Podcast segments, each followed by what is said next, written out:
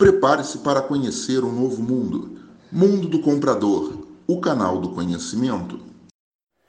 Olá, tudo bem, compradores e compradoras?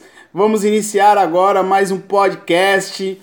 E esse podcast de hoje vai ser um podcast fantástico, porque iremos abordar aí o segmento da construção civil. Um segmento que é muito problemático e que os compradores sempre têm muitas dúvidas. Então estou trazendo aqui o meu amigo Fabiano Batista da Silva. Como que você está, Fabiano? Tudo bem, meu velho? Olá, Leonardo, tudo bom? Tudo Olá, bem? pessoal do Mundo Comprador. Tudo bem, Fabiano? Primeiramente, é um prazer ter você aqui conosco. Para quem não sabe, o Fabiano, ele é comprador há mais de 10 anos na verdade trabalha na gestão da cadeia de suprimentos. Ele atua em empresas como KCP Engenharia, MRV Engenharia, CAB Ambiental, dentre tantas outras. Não é isso mesmo, Fabiano? Isso mesmo, Leonardo. atuei em quase todos os segmentos da construção civil. Legal, Fabiano. Fala um pouquinho aí dos lugares que você passou, como é que foi a tua atuação para a nossa audiência, os nossos ouvintes te conhecer um pouquinho mais, Fabiano? Beleza. Então, é, a minha carreira começou no lugar mais, é, como que eu posso dizer assim, diferente, que a gente pode dizer assim, em termos de compras. Mas lá também é o lugar que nasceu a logística, né? Que é no Exército. Eu comecei no ano de... Do... Eu servi do ano 2006 a, 2010 e no ano de 2007 eu fui designado ao setor de suprimentos, dentro de um batalhão de engenharia de construção aqui em Cuiabá, onde eu moro. Lá eu atuei como aprendiz no início, né, a pessoa que enviava via fax os pedidos de cotação e recebia e passava para o comprador, que era um sargento. Aí, com o tempo, eu acabei assumindo a função dele e chefiava indiretamente no meu último ano o setor já. Depois dali eu passei uma boa temporada na Brookfield Incorporações, é, logo após a fusão da Brascan com a MB e a Company. Foi uma fusão que mexeu bastante no Rio, São Paulo e Centro-Oeste, no segmento da construção civil. Tive lá por um, um período interessante até, foi lá que eu comecei como realmente assistente de compras na carteira de trabalho, né? E de lá eu já saí como comprador júnior. Então, quando eu, eu lembro meu primeiro dia na obra, me começaram a falar concreto e eu pensei, putz, na obra eu pensei na, no meu conceito pré, o meu conceito inicial, né? É, a obra era tijolo, areia, cimento e brita. E cano, essas coisas. Aí me chega alguém e fala, ó, seguinte, você precisa comprar um concreto usinado com FCKX, com Slamp Y. Eu falei, meu Deus, aonde estou amarrando o meu burrinho. E ali, e ali foi bacana. Eu tive, um, um, eu tive bons mentores naquele momento, eu tive parte da, da engenharia me ensinando, sou, sou grato demais a eles, né? Eu acho que hoje, por estar atuando, é, sendo universitário de engenharia, no último ano de engenharia, parte desse desejo foi fomentado ali naquele início. E dali eu fui, atuei no segmento de construção subestação elétrica por um período, um curto período, e aprendi bem sobre o setor, mas nada aprofundado. E, e depois disso fui para a MRV, onde eu trabalhei um ano e meio aproximadamente como comprador júnior lá também. Ali eu entendi realmente quais eram os targets de setor de suprimentos. Ali eu tive uma realmente escola. na época era foi meu coordenador, uma pessoa que eu vou mencionar aqui agora, Eduardo Miranda. Ele foi realmente um professor de compras. Me ensinou muitos detalhezinhos que a gente tem que ter na hora de iniciar uma negociação, né? Eu fazia muita compra fechando, mais um fechador de pedido do que realmente um comprador. Mas a gente leva a vida assim mesmo. Legal. Ali eu comecei a desenvolver a profissão realmente, né? eu fui descobrir realmente o que era compras, como era todo o processo, metas, KPIs, é, o que realmente era um saving, como conseguir um saving bacana. E passei uma temporada lá, voltei para o setor de subestação elétrica, fiquei mais um curto período, porque a empresa era pequena, trabalhei no projeto deles lá no estado do Pará, que era uma ampliação da subestação para a usina hidrelétrica de Tucuruí. E de lá depois eu fui para o setor saneamento, né? Que é na cabe ambiental. Lá eu já entrei como comprador pleno já. Já, é, já era um pleno, um quase sênior. Lá eu fiquei um, um período bacana também, onde eu fui conhecer um pouco mais sobre o segmento. Aprendi sobre um pouco de OPEX e CAPEX, que até então eu nunca tinha ouvido falar, porque são negócios distintos dentro do setor da construção. E ali eu tive mais outro aprendizado. Eu acho que toda a minha carreira, eu, eu sempre, quando me perguntam, eu falo: gente, você pode ter 40 anos, se você nunca estiver disposto a aprender, você nunca vai ser realmente um profissional. E depois de lá, eu atuei um curto período no interior, também no mesmo segmento de saneamento voltei para Cuiabá como coordenador de suprimentos da MRV. E após atuar naquele período da MRV, eu atuei um, um período de nove meses, período rápido, dinâmico. Ali eu terminei de, de carimbar o diploma de como ser um comprador agressivo. Um negociador. Lá eles não usam nem mais o, o termo compradores, ou negociadores, isso que eu acho interessante. Porque o comprador hoje em dia a gente vê muito fechador de pedido se torna comprador. Lá não, a gente negocia mesmo. Negocia preços, condições de entrega, condições de pagamento, é, tudo aquilo que envolve a cadeia do suprimento da construção civil. Após esse período, eu fui desligado e hoje eu atuo na KCP. É uma construtora que o dono criou para construir o frigorífico dele, no Paraná, há anos atrás. E hoje ele reativou ela para poder construir um novo frigorífico aqui em Mato Grosso, uma cidade próxima aqui de Cuiabá, em Rosário do Oeste, chamado. É, a cidade chamada Rosário do Oeste. E, esse frigorífico, ele tem a, a projeção de ser o maior frigorífico da América Latina em abate de suíno. Que legal. Então, é um projeto mega mesmo, é um grande projeto. E, em paralelo, a gente está construindo também a casa dele, que é para ser a maior casa do estado. Então, é, é realmente grandes desafios, literalmente. Legal, Fabiano. Você colocou aqui, né, algumas, alguns pontos que eu creio que é muito relevante, né? O primeiro, esse, esse comparativo, ou melhor dizendo, essa evolução do que era o comprador transacional convencional, né? Que é o famoso tirador de pedido, que ele faz ali três orçamentos, né, três cotações e vai lá e aprova pelo menor preço e compra. É, e agora, né, essa evolução do negociador.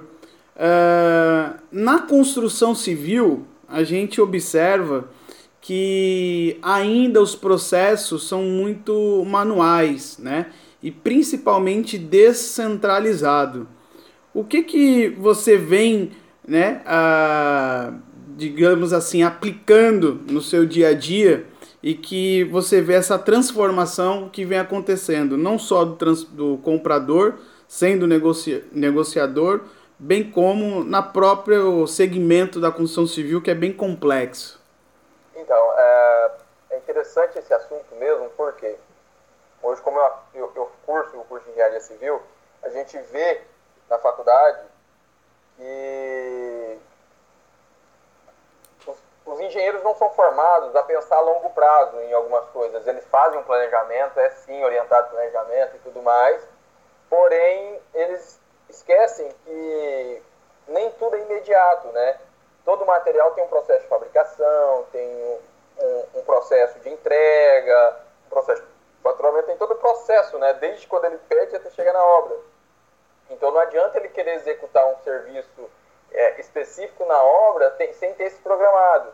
E há muito engenheiro com essa falha ainda hoje em dia, ou às vezes não é nem engenheiro, às vezes é o proprietário que não libera um projeto, ou a, o setor de projetos que tem, acaba cometendo um erro na concepção do projeto e na hora de executar vem que está errado, pedem X e na hora é X mais 3 e o engenheiro não estava preparado para isso, porque em vez dele ter se antecipado aquela matéria, pode dizer assim, aquele serviço e ter analisado ele antes com calma, ele deixou para analisar muito em cima da hora e fez, ou deixou, colocou o estagiário para fazer a gestão daquele, da, daquela solicitação, né, daquela requisição de compra, o estagiário, por inexperiência, acabou não analisando corretamente prazo, essas coisas, e deixou muito em cima do ato, né, como diz o caso. Então, tipo assim, como a gente chama na, na, no setor de suprimentos, compras spot é um valor muito alto, dependendo das construtoras.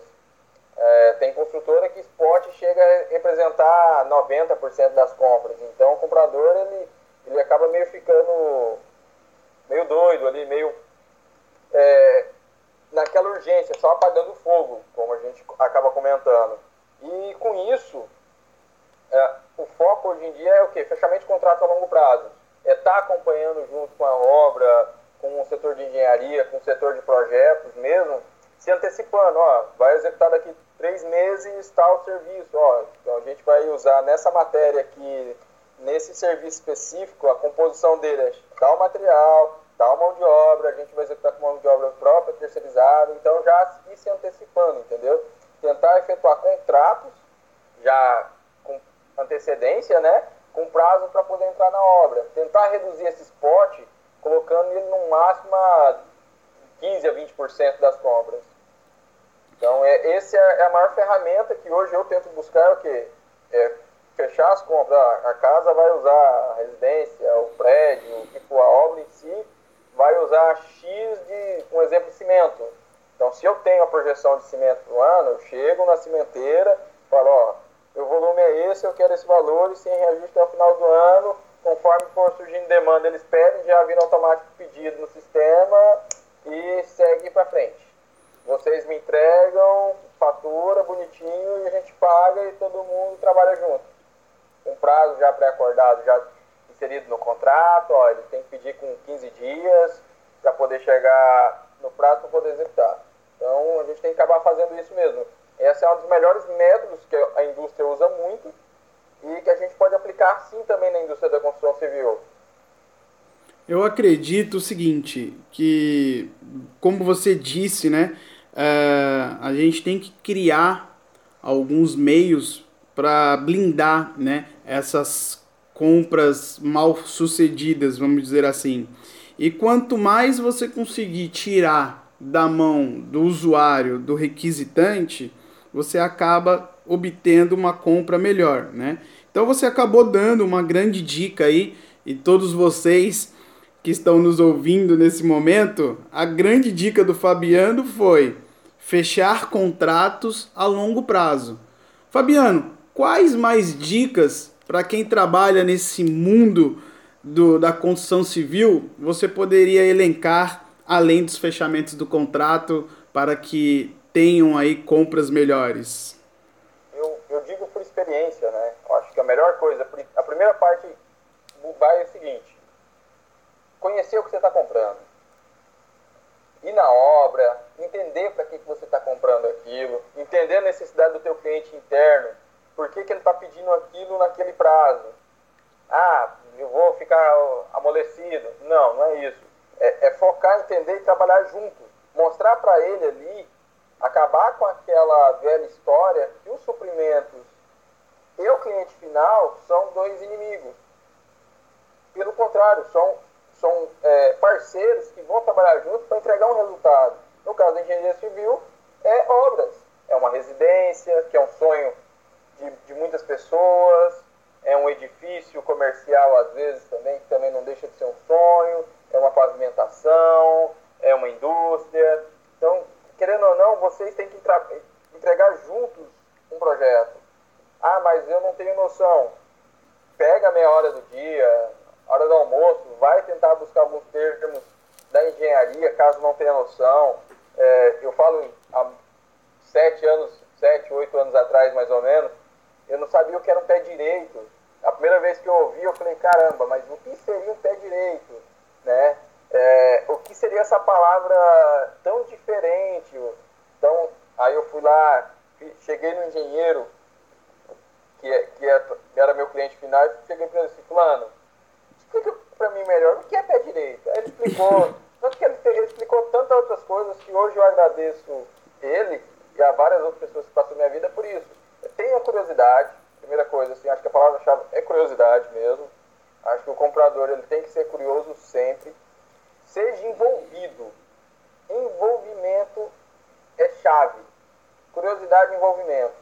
Porque quando você se envolve com o negócio, você se envolve com aquele com, com o produto da, da tua empresa, você tem toda a noção. Chegou os projetos. Ah, mas você fica no escritório, ó, me manda os projetos.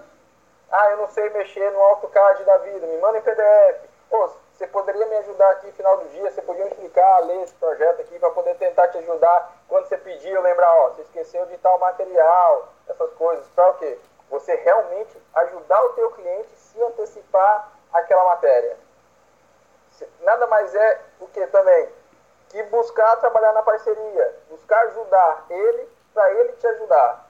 Há uma ajuda mútua que vai os dois caminhar junto e vai mais longe. Sim. É, você disse uma coisa aí que é muito legal. Eu eu acabei atuando em compras assim efetivamente um pouco mais de 10 anos também. E a minha facilidade foi porque eu vim de baixo, né? Eu vim desde auxiliar de ferramentaria, almoxarife, comprador, nos seus diversos níveis, até chegar também na coordenação, na coordenação de compras. E isso foi legal porque, ora, eu estava na área operacional e, ora, eu estava na parte administrativa, gestão e estratégica do negócio. E aí, justamente por estar em contato, em contato direto com o meu cliente interno, a gente se deparava justamente com essas linguagens uh, operacionais, né? Então eu lembro que o requisitante chegava lá para mim e falava assim: Leonardo, eu quero um, um cochicho. Leonardo, eu quero um jacaré. Poxa, mas quando você iria ali na parte técnica do negócio, o jacaré que ele queria é, pô, ia falar, pô, você quer um jacaré ou um crocodilo, né? Não, o jacaré que ele queria era, na verdade, uma garra negativa de bronze de 500 amperes. É, o cochicho que ele queria era uma estufa ECG carbografite para eletrodo. Enfim, o que remete tudo a isso? Um dos maiores pandemônios existentes nas empresas que chama-se PDMS, né? Padronização e Descrição de Materiais e Serviços. E isso na construção civil, então, como é. que você fala aí pra galera aí? Dá uma dica, como melhorar esse, esse, esse, essa padronização dos materiais? Então, isso é complicado. Isso, isso é um assunto até interessante, porque é, como o pessoal da construção, às vezes o requisitante não é alguém alfabetizado o trabalhador braçal da construção civil é um dos maiores índices de analfabetismo do Brasil, né? É, é, um dos setores com maiores índices. Tudo bem que vem sendo revertido com algumas políticas sociais, mas querendo ou não, ainda você vê muito erro. Eu mesmo, vira e mexe, eu me deparo com um APA, um... Ah, esses dias eu estava rindo com a, com a expressão, ah, mas é o que? É você está ali de interlocutor com a pessoa. Tem dificuldade de entender o que o cliente está mostrando? Pronto, me explica o que, que essa, essa ferramenta faz, o que, que é esse material, para que, que você precisa dele. Vamos, vem pesquisar comigo aqui. Para aí você passar para ele, porque às vezes o, o teu requisitante, ele gera, ele pede um material, ele pede um parafuso quando na verdade ele precisava de um parabolt. Mas, assim, é, são bem é, são similares e distintos ao mesmo tempo, né? Um parafuso simplesmente é uma descrição superficial. O parabote sabe que é fixação, que ele tem uma, uma carga X, ele vende com uma jaqueta, aí ele tem um tipo de cabeça e tudo mais. Mas é trabalhar dessa forma. Não se fechar as dúvidas do teu cliente e mostrar para ele que você valoriza a, a informação dele, entendeu? putz, ó, ele, me, ele conhece com esse nome, então beleza. A partir de agora, se alguém me pedir isso, eu sei que é isso, entendeu? Atualmente na empresa que eu trabalho, o sistema, quem eu estou até tentando reverter essa função, porque a gente não tem pessoal suficiente, é, eles me mandam numa ficha anotada à mão, porque antes envia até dizer assim, de, de forma mais coloquial, vinha até em papel de pão a requisição de material. Eu falei, não, criei uma ficha, entreguei na obra, X cópias, falei, ó, gente, vocês me pedem aqui agora para poder passar a locação do material, onde vocês estão aplicando, tá, tá, tá, descrição do material. Então ainda vem uma coisa outra. Eu tenho dificuldade, hoje mesmo eu recebi, a pessoa me mandou um pedido de madeira. Ah, eu quero 20 vigas de 5 metros. A viga de madeira, tá, beleza, mas que tipo de madeira que você quer? É, qual que é as medidas da madeira? Porque uma viga de madeira, as medidas mais convencionais, a gente conhece a 511 e a 515. Pessoa nem, nem esse trabalho ela teve, entendeu? É, é de você questionar, é, é, você trabalhar junto com eles de forma que você controle a padronização e fala para eles, ó, isso aqui, ele tem esse nome, tá? Quando você for me pedir, se você me pedir assim, eu vou lembrar, mas eu peço que você peça assim também, porque às vezes não vai sair, não vai ser eu que vou processar isso, né? Lá na frente a gente vai estar com a equipe maior, às vezes a pessoa não vai ter esse mesmo cuidado, então vamos tentar alinhar aqui as informações, mas sempre com o quê? Cuidado, lembrando que você não tem que ofender, pelo contrário, você tem que valorizar o conhecimento daquela pessoa em detrimento ao conhecimento que você tem também. Se vocês juntarem os dois conhecimentos, eu acho que, tipo assim, é muito mais agregado isso do que você simplesmente desfazer, ó, oh, isso aqui tá errado, se vira e descobre o nome real. Não.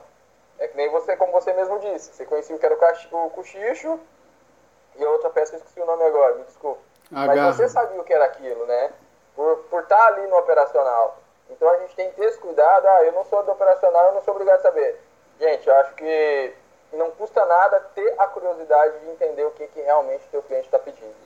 É, eu... Questionar ele, falar, olha, eu estou com dificuldade, por esse nome eu não estou encontrando, a gente pode ter outro nome que você conhece, ter essa humildade, entendeu? De assumir que você não conhece aquilo. É, eu vou dar uma, uma dica para todo mundo aí que está nos escutando nesse momento, e eu não sei se você também já aplicou, serve para você, mas foi algo que eu apliquei e, acabei tendo muito êxito. É, quando eu percebi que havia essa disparidade nas informações, né? Antes de eu fazer um trabalho realmente de PDMS, fazendo saneamento, tudo direitinho, uh, eu acabei fazendo o seguinte: poxa, eu preciso agir agora e deixar esse cara realmente do meu lado. E também eu não ter um problema com o meu, com o meu fornecedor. O que, que eu fiz, cara? Eu criei a descrição do produto né?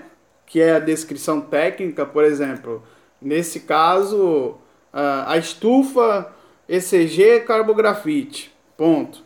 Né?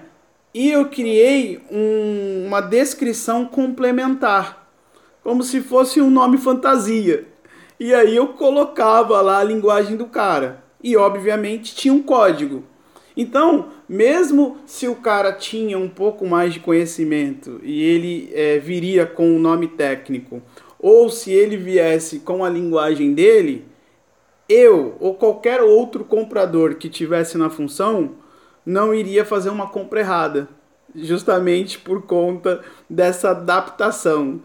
Então fica uma dica aí para todos vocês. Se o sistema permitir, fica melhor ainda mesmo, Leonardo. Eu acho que é, é, bacana isso, da gente conseguir trabalhar junto também com o desenvolvimento do sistema, né? Porque alguns ERPs acabam sendo travados. Eu falo porque dentro da MRV eles têm uma, uma padronização de um PDMS muito efetivo e é muito interessante. Eu, como coordenador, eu tinha um bom costume lá de, como toda semana tinha atualização de todos os códigos de insumos que as obras usavam, que estavam ativos, era divulgado toda semana e eu replicava para toda engenharia e não somente engenharia, para auxiliar de engenharia também, que é quem realmente está ali no dia a dia fazendo pedido junto com a almoxarife. Porque na construção civil, em algumas empresas, quem requisita não é o almoxarife. É o auxiliar de engenharia, que às vezes é um estagiário, ou às vezes é um engenheiro recém-formado. Então tem muito disso. E se, se você trabalhar dessa forma também, ó, Fló, gente, aqui está a lista de materiais ah, mas eu não estou achando material aqui. Então é o seguinte, você vai me pegar uma imagem dele, vai me mandar uma imagem, procurar no Google, como todo mundo hoje tem acesso a um bom celular ou no computador mesmo, pegar uma imagem daquele material e me mandar a especificação dele que você tenha. Se a gente não achar na nossa tabela de materiais, a gente cadastra. Se não, a gente tem que descobrir o que é ter o material primeiro, né? Aí, muitos dos casos, o pessoal acabou criando o bom costume de pesquisar na planilha. É, eu tive um, uma redução de mais ou menos 15% de materiais pedidos errados, que ocorria ainda, mesmo com a listagem de material, um, um, um cadastro de material rodando lindamente e ainda o pessoal ainda conseguia, a gente acaba brincando, fazendo uns gatos e pedindo coelho por lebre. Entendi.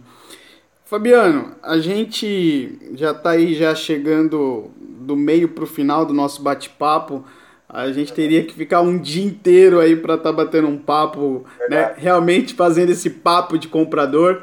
Mas nós vamos colocar lá no nosso blog www.papodecomprador.com.br. Vamos colocar lá um artigo voltado para a área da construção civil e eu gostaria que você fizesse esse artigo uh, e que a gente pudesse, né, realmente abordar um pouco mais esse segmento que é tão complexo e é um dos maiores segmentos, né, eh, existentes aqui no Brasil.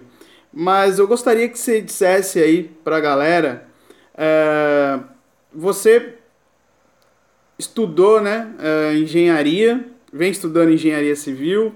Você também teve uma formação aí, é, uma MBA em administração de negócios, gestão empresarial, e você também fez o bacharelado em administração. Então, uh, o que, que acontece? A gente percebe que existem algumas, existem algumas funções, alguns cargos, enfim, na qual você tem realmente uma disciplina, você tem um estudo, tem um conteúdo para tal. E comprador não tem. Né? Então, para você ser engenheiro, você tem um curso de engenharia. Para você ser um administrador, você tem um curso de administração. E pouco se vê, pouco se fala sobre o conteúdo, né? estudar a formação de compradores. Você não vê que estamos no momento hoje uh, que essa competência ela é crucial para qualquer tipo de profissional? É, eu, eu, só não acho, como eu tenho certeza, na verdade, tipo assim, que isso é, é algo bem pontual. E a gente, hoje mesmo no, no grupo, né, a gente viu todo um debate é, no seguinte aspecto, né, que eu posso explanar melhor. O pessoal acaba entrando nesse segmento a gente vê que são pessoas de diversas áreas, ninguém realmente tem essa formação e o setor de vendas ou o setor cliente final, ele não se preocupa é, no, no, target anterior de, do antecessor deles, né? Não posso explicar isso melhor. Eu tenho um preço de venda X, eles vendem por X menos 2. Então, quem tem que acabar reduzindo os custos é quem está de vendas para trás. E isso a gente tem que trabalhar muito bem no compras. E às vezes é, é por não existir uma competência, um, um, uma formação, digamos melhor assim, sobre o assunto, é, o pessoal acaba não tendo bastante conhecimento, não tendo conhecimento, conhecimento suficiente. Existe é, pós-graduações na área de supply mas pelo pouco que eu tive contato sobre as emendas dela, ela ainda é muito abrangente, porque o supply tem o comprador, ele tem o, a pessoa da logística, ele tem o pessoal do transporte realmente, o pessoal da armazenagem. Então ele não tem nada voltado ao quê? À negociação, à aquisição. Ele, ele considera o, o comprador apenas um fechador de pedidos ainda em muitos casos. E quando com a, acho que com a Escola Nacional de Compras aí, iniciando, já a fase embrionária acho que já até passou, já está começando a querer sair do útero realmente aí para começar a dar os primeiros passos daqui um pouco, ela, ao meu ver, ela vai ser bem, bem pertinente nisso. Ela vai orientar as pessoas em como reagir em alguns casos, a como mostrar realmente, olha, o quão efetivo é um setor de compras não é simplesmente um dono da empresa, porque nem todos os compradores trabalham em grandes corporações, às vezes trabalham em empresas familiares. E o proprietário da empresa familiar, ele acha que comprar é só pegar três orçamento, fechar e acabou. Então, é, é com essa escola de compras, formar compradores de verdade, que eles mostrem para essa pessoa o quão efetivo foi bom investir naquela pessoa. O que, que a pessoa está trazendo resultado para ele. Não só resultado financeiro, mas resultado de processos também. Eu acho que o maior problema na compras hoje em dia é as pessoas, as pessoas entenderem que os processos são importantes no, na compra. Tem processos bem definidos, bem desenhados e com isso ter esse bom andamento. Legal, Fabiano. É, Para quem ainda não está nos nossos grupos, né, é, do WhatsApp ou ainda não conhece os outros canais que fazem parte do Papo de Comprador, é, o grupo no qual o Fabiano está tá falando é o grupo Mundo do Comprador, onde diariamente a gente acaba colocando um tema debate, há uma discussão e todos acabam aprendendo e ensinando algo. E seria um assunto para outro podcast, mas o Fabiano acabou antecipando aí, né? Falando um pouco da Escola Nacional de Compras. Então, a novidade que está vindo aí para todos vocês é a Escola Nacional de Compras, a primeira escola do mundo voltada para profissionais de compras e da área de suprimentos. E nós vamos ter diversos cursos e treinamento nessa escola, que vai se tornar uma universidade. Então, desde cursos livres a cursos de excelência de pós-graduação reconhecido pelo MEC, nós iremos ter dentro do, da ESNACOMP. E o legal disso tudo é que, como o Fabiano falou aqui, essas atribuições, essas competências que o comprador tem que ter, nós realmente pensamos uh, do início ao fim do processo. Então, uh, o primeiro bimestre, por exemplo, do curso de formação de compradores, nós vamos ter psicologia aplicada ao comprador, informática aplicada ao comprador, matemática financeira aplicada ao comprador e assim por diante. Ou seja, não é simplesmente eu ir lá e saber fazer três cotações, o que é compra direta, indireta, material produtivo e improdutivo. Então é muito mais que isso. Então, para vocês terem uma ideia, o curso de formação da ESNACOMP vai ser um curso de 12 meses. Então, realmente é um conteúdo específico, um conteúdo abrangente que pode realmente, é, pode não, certamente fará a diferença no, no dia a dia de qualquer profissional. Não precisa ser um comprador para aprender esse conteúdo. Não é isso, Fabiano? Isso mesmo. Essa foi a discussão uh, em um dos nossos grupos do WhatsApp. Fabiano, estamos aqui chegando ao final. Cara, foi muito legal, muito bacana, muito gostoso esse nosso papo aqui. Realmente um papo de comprador. A gente pegou muita dica sua aí, né, na questão de padronização de material, na questão dos fechamentos de contrato na comunicação interna com o nosso cliente. E você falou algo na qual eu defendo essa bandeira, que é o que? Ser crítico. Eu costumo dizer o seguinte, o comprador, ele tem que tirar o bumbum da cadeira, né? E ele ir lá na frente, conversar com o cliente interno, conversar com o cliente externo, e ele ter a visão de dono, pensando do início ao fim do processo. Então eu gostaria que você desse aí uma palavra final dizendo aí para os novos compradores e compradoras ou para aqueles que já estão no setor de compras, como realmente ser um comprador diferenciado nos dias de hoje? Acho que você acabou revelando parte aí já, né? O, maior segredo do comprador é, é ser crítico mesmo, mas é ser envolvido qualquer coisa que você faz com envolvimento, com dedicação, com pensamento que aquilo também é teu, ele sai bem feito. É, se você vai fazer um bolo em casa, faz esse bolo com envolvimento, com carinho, com dedicação, esse bolo sai uma delícia. Então não custa nada também no desenvolver da tua profissão você fazer isso. É você entender o que você está fazendo, entender por que você está fazendo, para quem você está fazendo e para quando. Esses ques são, são bem interessantes de você sempre ter eles em mente. E, e a curiosidade, no meu caso, eu acho, eu acho que ela tem que ser um mote contínuo. Ela tem que estar ali sempre guiando os passos do dia a dia. Tem dúvida, seja curioso, pergunte. Eu acho que o ato de perguntar não vai prejudicar ninguém, não vai reduzir ninguém. Então, acho que isso, na minha concepção, isso é muito importante. Maravilha, Fabiano. Cara, quero mais uma vez agradecer aí a tua participação, essa tua disponibilidade. Foi um papo rico e agradável. E quero que você esteja mais vezes conosco aí, cara. Beleza, Léo. Abraço. Um abraço, manda um abraço aí para todo o povo aí de Cuiabá, de Mato Grosso, que a cada dia vem crescendo aí a nossa rede, a nossa audiência. Um abraço, Fabiano. Obrigado, meu velho. Obrigado, você também. Valeu, tchau, tchau. Tchau.